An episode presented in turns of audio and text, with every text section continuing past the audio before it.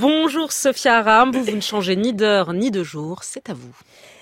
Alors, je m'adresse à Dominique Besnéard. Alors, cher Dominique Besnéard, Doumé, mon doudou, ma soupette, en déclarant au micro de Jean-Pierre Elkabach à propos de Caroline Haas, ceci alors que je suis féministe, que j'ai un rapport avec les femmes extraordinaire, quand je vois certaines euh, et, euh, journalistes qui disent euh, un, un, un, homme sur trois est un prédateur, euh, Caroline de Haas, là, moi j'ai envie de la gifler. Alors vous allez me dire, c'est c'est pas le, le mot qu'on doit dire quand on aime les femmes.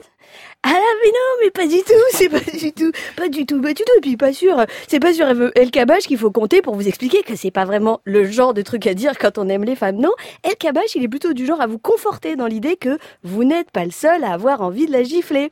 Et il n'est pas non plus du genre à vous faire remarquer que répondre à une question sur les violences faites aux femmes par l'envie d'en gifler une, c'est aussi con que maladroit. Non, mais faut pas s'inquiéter, on est entre couillus de bonne famille, pas même besoin d'interroger le côté légèrement risible hein, qui consiste à se déclarer féministe en début de phrase pour terminer par l'envie d'en gifler une. D'ailleurs, sur la formule employée, il n'y a pas non plus de raison de s'angoisser. Avoir envie de gifler quelqu'un, ce n'est pas grave en soi. Comme disent les vendeurs de foie gras, ça casse pas trois pattes à un canard.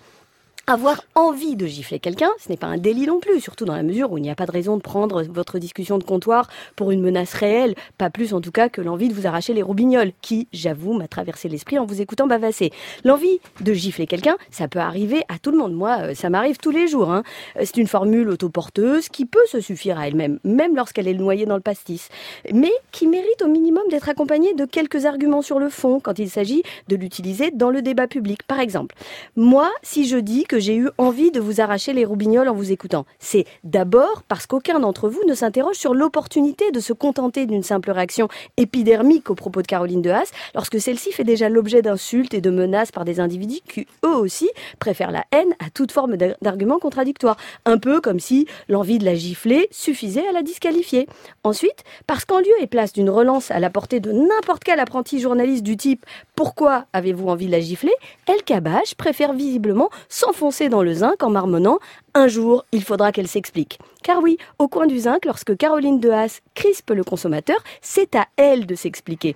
Et il semblerait qu'assis confortablement sur votre inconséquence, vous soyez tous les deux d'accord avec l'idée qu'il n'est même pas la peine de la contredire, mais juste de la mépriser. Alors s'il vous plaît, évitez de pousser des cris d'orfraie sous l'angle on ne peut plus rien dire ni rire de rien, parce que si, si, si, on peut toujours, toujours rire de tout et on peut tout dire. Mais de là à penser que l'envie de gifler une femme constitue une réponse aussi anodine que suffisante à l'occasion d'une discussion sur les violences faites aux femmes, cela me semble trop crétin pour que vous ne l'ayez pas remarqué.